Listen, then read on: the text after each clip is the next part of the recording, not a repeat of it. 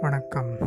இன்றைய திருக்குறள் அதிகாரம் நான்கு குறள் முப்பத்தி ரெண்டு அறத்தினூங்கு காக்கமும் இல்லை அதனை மரத்தலின் ஊங்கில்லை கேடு. விளக்கம்.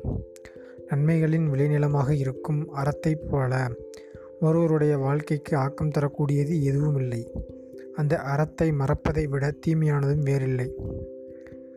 அதாவது நன்மையின் விளைநிலமாக இருக்கக்கூடிய அறத்தை போல அதாவது அறம்ங்கிறது செயல். அந்த நன்மையான விளைநிலங்களில் நன்மை நமக்கு பயக்கக்கூடிய செயல்கள் பார்த்திங்கன்னா அறம் ஒன்று தான் அதை செய்ய செய்யக்கூடியதாக நம்ம வாழ்க்கைக்கு ஆக்கம் தரும். ஆக்கம் மீன்ஸ் நமக்கு ஒரு வள வளத்தை தரும். அதை செய்யாமல் இருக்கிறதும் தப்பு. மறக்கிறதும் அதை விட தப்பு. அதனால் அறம் செய்கிறத வந்து எப்பயுமே விடக்கூடாது அப்படிங்கிறது இந்த குரலில் சொல்கிறேன் நன்றி.